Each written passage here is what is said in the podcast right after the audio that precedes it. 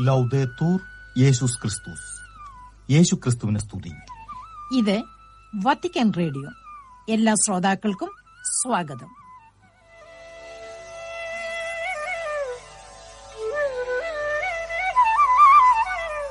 ശ്രോതാക്കൾക്കേവർക്കും നമസ്കാരം. ഇന്നത്തെ മലയാളം സംരക്ഷണത്തിൽ നോമ്പുകാല പ്രത്യേക പരിപാടി കേൾക്കാം.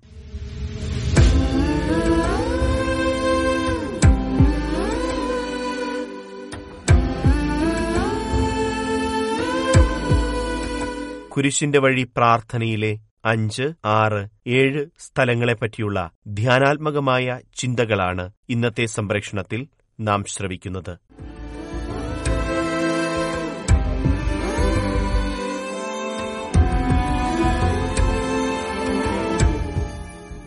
എന്തെന്നാൽ അവനിൽ വിശ്വസിക്കുന്ന ഏവനും നശിച്ചു പോകാതെ നിത്യജീവൻ പ്രാപിക്കുന്നതിനു വേണ്ടി തന്റെ ഏകജാതനെ നൽകുവാൻ തക്കവണ്ണം ദൈവം ലോകത്തെ അത്രമാത്രം സ്നേഹിച്ചു. പിതാവിന്റെ സ്നേഹത്തിന്റെ ആഴം അതിന്റെ ശ്രേഷ്ഠതയിൽ വെളിപ്പെടുത്തുന്നതാണ് യോഹന്നാന്റെ സുവിശേഷത്തിലെ ഈ തിരുവചനം. വിശ്വസിക്കുന്ന ആരും നിരാശരാവുകയില്ലെന്നും അവർ നിത്യജീവൻ പ്രാപിക്കുമെന്നുമുള്ള ഉറപ്പുമാണ് പിതാവായ ദൈവം തന്റെ പ്രിയപുത്രന്റെ മനുഷ്യാവതാരം വഴി വാഗ്ദാനം ചെയ്യുന്നത്. തന്റെ ഏകജാതനെ തനിക്കു വേണ്ടി മാത്രം ഒതുക്കി നിർത്താതെ മറ്റുള്ളവർക്കു വേണ്ടി കൈയാളിക്കുന്ന പിതാവായ ദൈവത്തിന്റെ ഹൃദയവിശാലതയും നാം ധ്യാനിക്കേണ്ടതാണ്. ഈ സ്നേഹത്തിന്റെ വാഗ്ദാനം വെറും വാക്കുകളിൽ മാത്രം പിതാവായ ദൈവം ഒതുക്കി നിർത്തിയില്ല. മറിച്ച് തന്റെ മക്കളുടെ പാവങ്ങൾക്കു വേണ്ടി യേശുവിനെ മരണത്തിനു പോലും വിട്ടുകൊടുക്കുന്ന പിതാവിന്റെ സ്നേഹത്തിന്റെ മൂർത്തിമത് ഭാവമാണ് കുരിശെന്ന അടയാളത്തിൽ നമുക്ക് കാണുവാൻ സാധിക്കുക. ക്രിസ്തുവിന്റെ കുരിശിൽ ത്രിത്വൈക ദൈവത്തിന്റെ എല്ലാ സ്നേഹവും അടങ്ങിയിരിക്കുന്നു. ദൈവത്തിന്റെ കരുണയുടെ എല്ലാ ഭാവങ്ങളും കുരിശിൽ നമുക്ക് കാണാം. കുരിശിന്റെ വഴി പ്രാർത്ഥന ചൊല്ലുന്ന അവസരത്തിൽ ആദ്യം നമുക്ക് ലഭിക്കുന്ന കൃപ വിശ്വാസത്തിന്റേതാണ്. ജീവിതത്തിൽ ഏതു വിഷമസന്ധികളിലും നമുക്ക് ഓടിച്ചെല്ലുവാനും നമുക്ക് ആശ്രയം വയ്ക്കുവാനും നമുക്കായി കുരിശിലേറിയ ഒരു ദൈവമുണ്ടെന്നും അവനിൽ വിശ്വാസമർപ്പിച്ചാൽ നിരാശപ്പെടേണ്ടി വരികയില്ലെന്നുമുള്ള ഉറപ്പുമാണ്. അതിനാൽ കുരിശിന്റെ വഴി പ്രാർത്ഥന ചൊല്ലുന്ന അവസരത്തിൽ നമ്മെ തന്നെ യേശുവിന് ഭരമേൽപ്പിക്കാം. ക്രൂശിക്കപ്പെട്ട് ഉയർത്തെഴുന്നേറ്റ ക്രിസ്തുവിൽ മാത്രമേ നമുക്ക് നമ്മുടെ രക്ഷയും വീണ്ടെടുപ്പും കണ്ടെത്തുവാൻ കഴിയൂ. കുരിശിന്റെ വഴിയിൽ നാം കണ്ടുമുട്ടുന്ന വിവിധ വ്യക്തിത്വങ്ങളോട് നമ്മെ തന്നെ താരതമ്യപ്പെടുത്തിക്കൊണ്ട് മാനസാന്തരത്തിനുള്ള ഒരു വഴി നമ്മുടെ ജീവിതത്തിൽ തുറക്കുവാനുള്ള ഒരു അവസരവും നമുക്ക് ലഭിക്കുന്നുണ്ട്.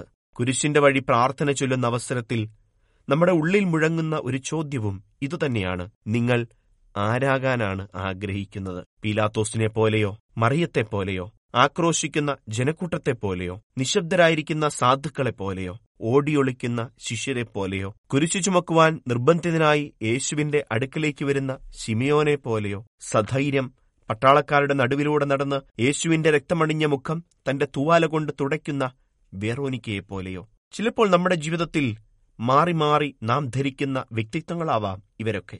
യേശുവിന്റെ കാൽവരി യാത്രയിൽ നാം എപ്രകാരമാണ് അവനോടൊപ്പമായിരിക്കുവാൻ ആഗ്രഹിക്കുന്നതെന്ന് വിചിന്തനം ചെയ്യാനുള്ള ഒരു അവസരം കൂടിയാണ് കുരിശിന്റെ വഴി പ്രാർത്ഥനയിലെ ഓരോ സ്ഥലങ്ങളും. നമ്മുടെ ജീവിതത്തിന്റെ കഷ്ടപ്പാടുകളിൽ നമ്മോടൊപ്പം സഹതപിക്കുന്ന ഒരു ദൈവത്തെ കണ്ടുമുട്ടുവാനുള്ള അവസരം കൂടിയാണ് കുരിശിന്റെ വഴി പ്രാർത്ഥന. രക്ഷിക്കാൻ കഴിയാത്തവണ്ണം കർത്താവിന്റെ കരം കുറുകിപ്പോയിട്ടില്ല. കേൾക്കാനാവാത്ത വിധം അവിടുത്തെ കാതുകൾക്ക് മാന്ദ്യം സംഭവിച്ചിട്ടില്ല എന്ന ഏഷ്യ പ്രവാചകന്റെ വചനങ്ങൾ കുരിശിന്റെ വഴി പ്രാർത്ഥനയുടെ യഥാർത്ഥ അർത്ഥം ഉൾക്കൊള്ളുവാൻ നമ്മെ സഹായിക്കുന്നു. മനുഷ്യന്റെ വിലാപങ്ങൾക്ക് മുൻപിൽ ദൈവത്തിന്റെ കരം കുറുകിപ്പോയിട്ടില്ലെന്നതിന്റെ തെളിവാണ് കാൽവരിയിലേക്കുള്ള യേശുവിന്റെ യാത്ര. തന്റെ യാത്രയിലുടനീളം അവന്റെ കാതുകളിൽ അലയടിച്ചത് മനുഷ്യരുടെ വിലാപങ്ങളും നിലവിളികളും അപേക്ഷകളുമായിരുന്നു. അവിടുന്ന് എന്റെ അലച്ചിലുകൾ എണ്ണിയിട്ടുണ്ട്. എന്റെ കണ്ണീർക്കണങ്ങൾ അങ്ങ് കുപ്പിയിൽ ശേഖരിച്ചിട്ടുണ്ട്.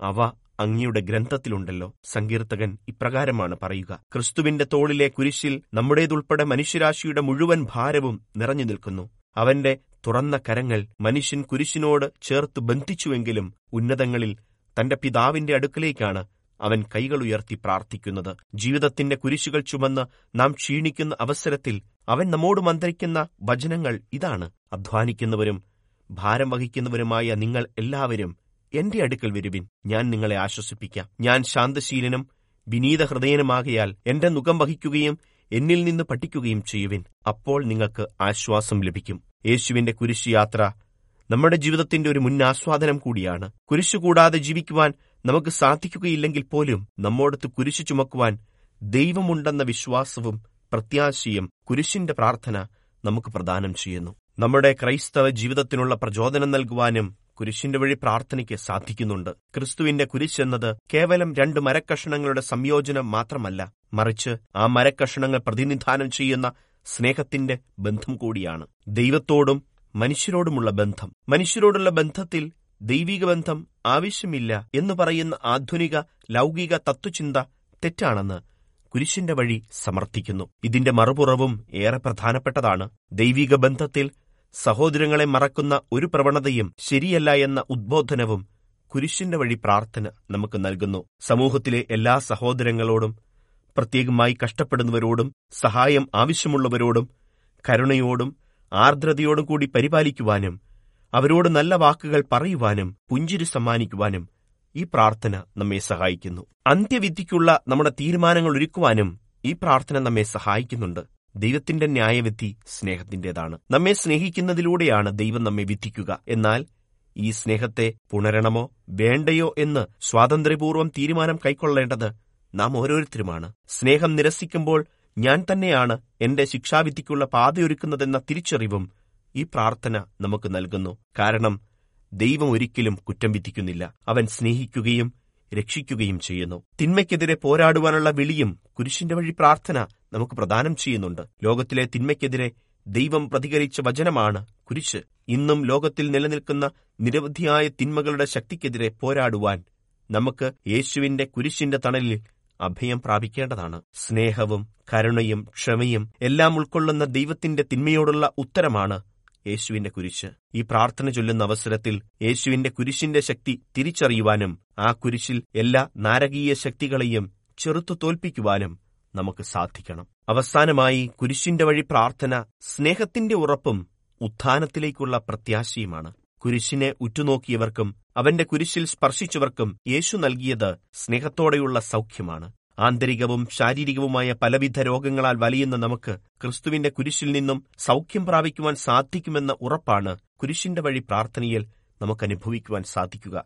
എന്റെ ജീവിതത്തിലും ഇതേ സ്നേഹത്തിന്റെ ഉറപ്പ് തിരിച്ചറിയുവാൻ നമുക്ക് സാധിക്കുന്നുണ്ടോ എന്ന വിചിന്തനം നാം ഓരോരുത്തരും നടത്തേണ്ടതാണ്. ഒപ്പം ഈ ഉറപ്പ് നമ്മെ എത്തിക്കുക ക്രിസ്തുവിന്റെ പുനരുത്ഥാനത്തിന്റെ സന്തോഷത്തിലേക്കാണ്. ക്രിസ്തുവിനോടൊപ്പം തിന്മകളിൽ ക്രൂശിക്കപ്പെടുന്നവർക്ക് മാത്രമേ നന്മയിൽ അവനോടൊപ്പം ഉയർത്തെഴുന്നേൽക്കുവാൻ സാധിക്കുകയുള്ളൂ. ഈ ആമുഖ ചിന്തകളോടെ കുരിശിന്റെ വഴി പ്രാർത്ഥനയിലെ അഞ്ചും ആറും ഏഴും സ്ഥലങ്ങളെപ്പറ്റിയുള്ള ധ്യാനാത്മകമായ ചിന്തകളിലേക്ക് നമുക്ക് കടക്കാം. അഞ്ചാം സ്ഥലം ഷിമയോൻ യേശുവിനെ സഹായിക്കുന്നു.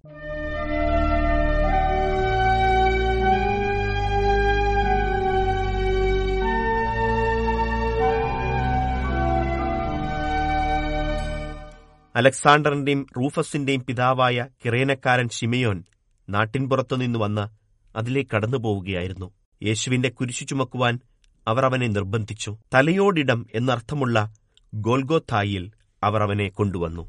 വഴിയിലൂടെ കടന്നുപോയ ഷിമിയോനെ യേശുവിന്റെ കുരിശു ചുമക്കുവാൻ പട്ടാളക്കാർ നിർബന്ധിക്കുന്നു. ഈ കൈസഹായം ചോദിക്കുന്നത് യേശുവിനോടുള്ള സഹതാപത്തെ പ്രതിയല്ല മറിച്ച് ജീവനോടെ യേശുവിനെ കുരിശിൽ തറയ്ക്കണമെന്നുള്ള ക്രൂരതയുടെ അത്യാഗ്രഹമാണ്. മനസ്സില്ലാ മനസ്സോടെയാവണം ഷിമിയോൻ യേശുവിന്റെ കുരിശു ചുമക്കുവാൻ തയ്യാറായത്. ഒരുപക്ഷെ പട്ടാളക്കാരോടും ലൗകിക ഭരണാധികാരികളോടുമുള്ള ഭയം നിമിത്തമാവണം അവൻ കുരിശു ചുമക്കുക. പക്ഷെ എന്തുകൊണ്ടാണ് ഷിമിയോൻ തിരഞ്ഞെടുക്കപ്പെട്ടതെന്ന് നാം ചിന്തിക്കേണ്ടതാണ്. യേശുവിന്റെ സമീപത്തുകൂടി എത്രയോ ആളുകൾ നടന്നുപോയിട്ടുണ്ടാവണം. പക്ഷേ ഷിമിയോൻ മാത്രം നിർബന്ധിക്കപ്പെടുന്നു. യേശുവിനോടുള്ള അന്യതാഭാവം ഷിമിയോനിൽ ഏതാനും ചുവടുകൾ മുൻപോട്ടു പോയപ്പോൾ മാറിയിട്ടുണ്ടാവണം. യേശു അവനോട് എന്തെങ്കിലും സംസാരിച്ചു കാണുമോ? പക്ഷേ വാക്കുകൾക്കുമപ്പുറം അവന്റെ ദർശനം ഷിമിയോനിൽ മാനസാന്തരത്തിന്റെ വിത്തുകൾ പാകിയിട്ടുണ്ടാവും. ഇന്നും യേശുവിന്റെ കുരിശു ചുമക്കുവാൻ യേശുവിനെ മറ്റുള്ളവർക്ക് പകർന്നു നൽകുവാൻ നമുക്ക് ലഭിക്കുന്ന അവസരങ്ങളെ പ്രയോജനപ്പെടുത്തുവാൻ നാം പരിശ്രമിക്കാറുണ്ടോ? യേശുവിനെ മറ്റുള്ളവരിൽ ദർശിക്കുവാൻ നമുക്ക് സാധിക്കുന്നുണ്ടോ? വിശുദ്ധ മത്തായുടെ സുവിശേഷം ഇരുപത്തിയഞ്ചാം അധ്യായത്തിൽ നാം കാണുന്നത് പോലെ അന്ത്യവിധിയുടെ ചോദ്യങ്ങൾ നമ്മുടെ ഉള്ളിൽ നാം കേൾക്കണം. ഞാൻ നഗ്നനായിരുന്നു. നിങ്ങൾ എന്നെ ഉടുപ്പിച്ചോ? ഞാൻ കാരാഗൃഹവാസിയായിരുന്നു. നിങ്ങൾ എന്നെ വന്ന് സന്ദർശിച്ചോ? ഞാൻ നിങ്ങൾക്കു വേണ്ടി കുരിശു ചുമന്നു നിങ്ങൾ എന്നെ സഹായിച്ചോ? അഞ്ചാം സ്ഥലത്തിൽ ഷിമിയോനെ പോലെ ദൈവത്തിനും സഹോദരങ്ങൾക്കും വേണ്ടി സഹായം ചെയ്യുവാനും അവരെ സഹായിക്കുവാനുമുള്ള പ്രചോദനം നമുക്ക് പ്രദാനം ചെയ്യട്ടെ. ആറാം സ്ഥലം വെറോനിക്ക മിശുഹായുടെ തിരുമുഖം തുടയ്ക്കുന്നു.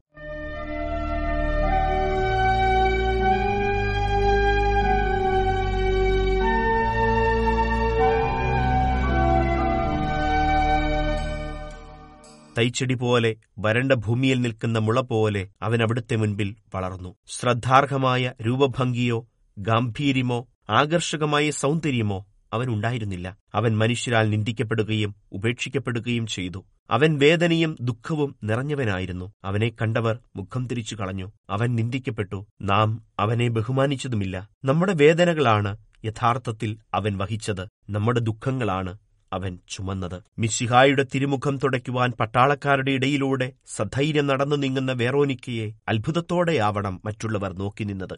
തന്റെ പരസ്യജീവിതകാലത്തൊന്നും കാണാതിരുന്ന വേറോനിക്കയെ യേശുവിലേക്ക് നയിച്ച ശക്തി എന്താവണം? സ്നേഹം പ്രതിബന്ധമറിയുന്നില്ല. പ്രതിബന്ധങ്ങളെ മറികടക്കണമെങ്കിൽ യഥാർത്ഥ സ്നേഹം തിരിച്ചറിയണമെന്നും തിരിച്ചറിഞ്ഞ സ്നേഹത്തെ അടുത്തറിയണമെന്നും അവനിൽ വിശ്വാസമർപ്പിക്കണമെന്നും വെറോനിക്കയുടെ സാക്ഷ്യം നമ്മെ ഓർമ്മപ്പെടുത്തുന്നു. ശാരീരികമായി അവൾ കുരിശു ചുമന്നില്ലെങ്കിലും ആത്മീയമായി അവൾ തീർച്ചയായും ഈ കുരിശ് യേശുവിനോടൊപ്പം വഹിച്ചുവെന്ന് ഉറപ്പാണ്. ക്രിസ്തുവിന്റെ സവിശേഷതകൾ തന്റെ തൂവാലിയിൽ ഒപ്പിയെടുക്കുവാൻ അവൾക്ക് സാധിച്ചു. രക്തവും വിയർപ്പും ഇടകലർന്ന് നനയപ്പെട്ട യേശുവിന്റെ മുഖം ഇന്നും ക്രൂരതകളാൽ രക്തം ചിന്തുന്ന സഹോദരങ്ങളെ പ്രതിനിധാനം ചെയ്യുന്നു. നമ്മുടെ സഹോദരങ്ങളുടെ രക്തം വാർന്ന മുഖം തുടയ്ക്കുവാൻ സമൂഹം കൽപ്പിക്കുന്ന വിലക്കുകളും പരിഹാസങ്ങളും നാം ശ്രദ്ധിക്കേണ്ടതില്ല. മറിച്ച് നമ്മുടെ ഉള്ളിൽ കേൾക്കേണ്ട ഒരേ ഒരു സ്വരം യേശുവിന്റേതാണ് എന്റെ ഏറ്റവും എളിയ ഈ സഹോദരന്മാരിൽ ഒരാൾക്ക് നിങ്ങൾ ചെയ്തതെന്തും എനിക്ക് വേണ്ടി ചെയ്തതാണ്. ആറാം സ്ഥലത്തിൽ വേറോനിക്ക കാട്ടിത്തരുന്ന സ്നേഹത്തിന്റെ മാതൃക ഉൾക്കൊള്ളുവാൻ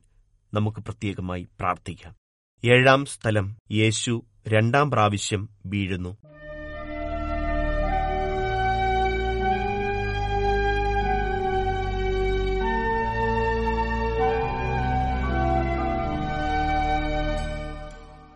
അവിടുത്തെ ക്രോധത്തിന്റെ ദണ്ഡനം അനുഭവിച്ചറിഞ്ഞവനാണ് ഞാൻ. പ്രകാശത്തിലേക്കല്ല കൂരിരുട്ടിലേക്കാണ് അവിടുന്ന് എന്നെ തള്ളിവിട്ടത്. ചെത്തിയെടുത്ത കല്ലുകൊണ്ട് അവിടുന്ന് എന്റെ വഴിയടച്ചു എന്റെ പാതകളെ അവിടുന്ന് വളഞ്ഞതാക്കി. കല്ലുകൾ ചവച്ച് പല്ലുപൊടിയുവാനും ചാരം തിന്നാനും എനിക്കിടവരുത്തി സഹനദാസന്റെ രണ്ടാം വീഴ്ച ഭൂമിയെ മുഴുവൻ പ്രകമ്പനം കൊള്ളിച്ചിട്ടുണ്ടാവണം. കുരിശും വഹിച്ചുകൊണ്ടുള്ള യേശുവിന്റെ കാൽവരി യാത്ര തന്നെ പരിഹാസത്തിന്റേതായിരുന്നു. ആ പരിഹാസം ഏറ്റുന്നതായിരുന്നു കുരിശും കൊണ്ടുള്ള വീഴ്ച. അവൻ താഴേക്ക് പതിച്ചപ്പോൾ പട്ടാളക്കാർ ആർത്ത് അട്ടഹസിച്ചിട്ടുണ്ടാവും. കാരണം സകലത്തിന്റെയും മേൽ അധികാരമുള്ളവൻ ശക്തി ക്ഷയിച്ചവനായി കാണുമ്പോൾ പരിഹാസം അതിന്റെ മൂർധന്യതയിൽ അവരെ പിടിമുറുക്കിയിട്ടുണ്ടാവും. എന്നാൽ യേശുവിന് താഴേക്ക് പതിച്ചാൽ മാത്രമേ തിരുവെഴുത്തുകൾ പൂർത്തിയാക്കിക്കൊണ്ട് മനുഷ്യരക്ഷ നേടുവാൻ സാധിക്കുകയുള്ളൂ. ഞാൻ ഒരു പുഴുവാണ് മനുഷ്യനല്ല. എന്ന സങ്കീർത്തകന്റെ വചനങ്ങൾ തന്റെ ജീവിതത്തിൽ പൂർത്തിയാക്കുവാൻ തന്നെ തന്നെ ചെറുതാക്കിയവനാണ് താഴേക്ക് പതിക്കുന്നത്. മനുഷ്യന്റെ ഹൃദയത്തിൽ പശ്ചാത്താപത്തിന്റെ കണികകൾ അവശേഷിപ്പിക്കുവാൻ തന്റെ വീഴ്ചയുടെ വേദന അവൻ പരിഗണിക്കുന്നേയില്ല. അവനെ പരിഹസിച്ചവർക്കും മർദ്ദിച്ചവർക്കും വേണ്ടി കൂടിയാണ് അവൻ നിലത്തേക്ക് പതിക്കുന്നത്. ഈ സ്ഥലം ധ്യാനിക്കുമ്പോൾ ഇന്നും കുരിശുകൾ വഹിക്കുവാൻ ശക്തിയില്ലാതെ താഴേക്ക് പതിക്കുന്ന സഹോദരങ്ങളെ നമുക്ക് സ്മരിക്കാം. ഒരുപക്ഷേ അവരുടെ പതനത്തിൽ നാം അവരെ പരിഹസിച്ചിട്ടില്ലേ? അവരെ ഗൗനിക്കാതെ നാം നമ്മുടെ ജീവിതത്തിൽ കടന്നുപോയിട്ടില്ലേ? എന്നാൽ അവരിൽ യേശുവിനെ ദർശിക്കുവാനും പരിഹസിക്കാതെ അവരെ ചേർത്ത് നിർത്തുവാനും അവരോട് ക്ഷമിക്കുവാനും ഏഴാം സ്ഥലം നമ്മെ ക്ഷണിക്കുന്നു.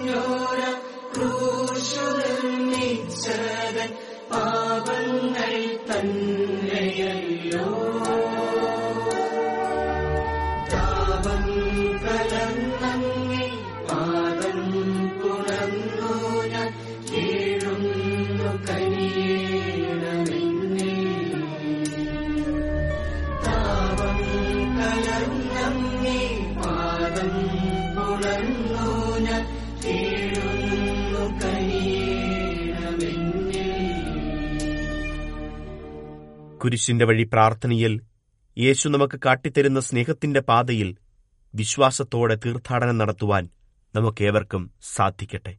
കുരിശിന്റെ വഴി പ്രാർത്ഥനയുടെ ധ്യാനാത്മകമായ ചിന്തകളാണ് നാം ഇതുവരെ ശ്രവിച്ചത്.